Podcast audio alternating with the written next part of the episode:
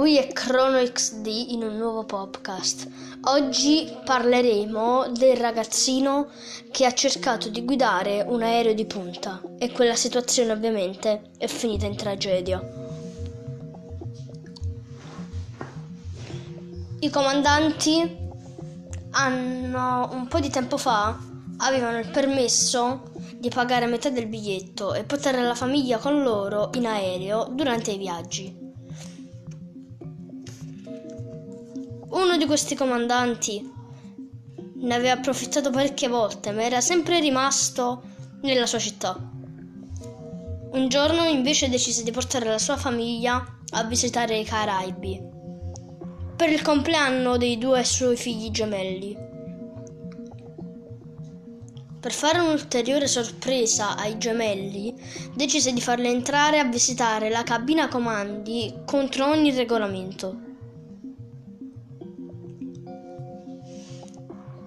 Addirittura si prese la briga di far sedere la bambina e il bambino sul sedile dell'aiutante mm, del pilota, del copilota.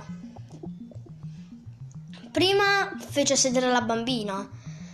Ovviamente misero il pilota automatico e la bambina smavettava un po' i comandi che erano disattivati per fare finta di guidare l'aereo e lei credeva che lo stesse guidando davvero.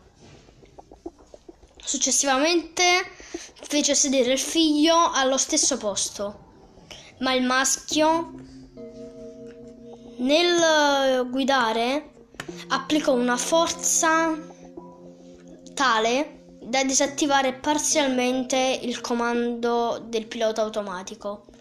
Quindi impostò le ali cioè quello che davano direzione all'aereo, il comando manuale, mentre la traiettoria restava automatica.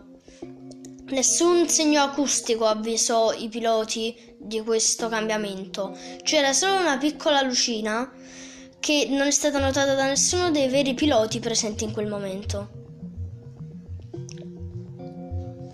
Dopo un po' di tempo il ragazzino uh, fece andare l'aereo molto velocemente. Lì si resero conto che c'era qualche problema col pilota automatico.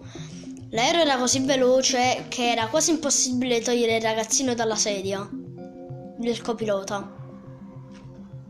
Quindi il copilota da alzato cercò di ristabilire l'aereo, ma non ce la fece. Allora l'aereo prese una posizione un giro di 90 gradi e si mise in posizione quasi verticale.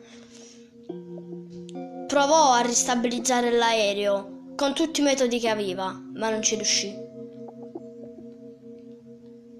Ebbene, ancora una volta la non applicazione delle regole ha portato alla tragedia.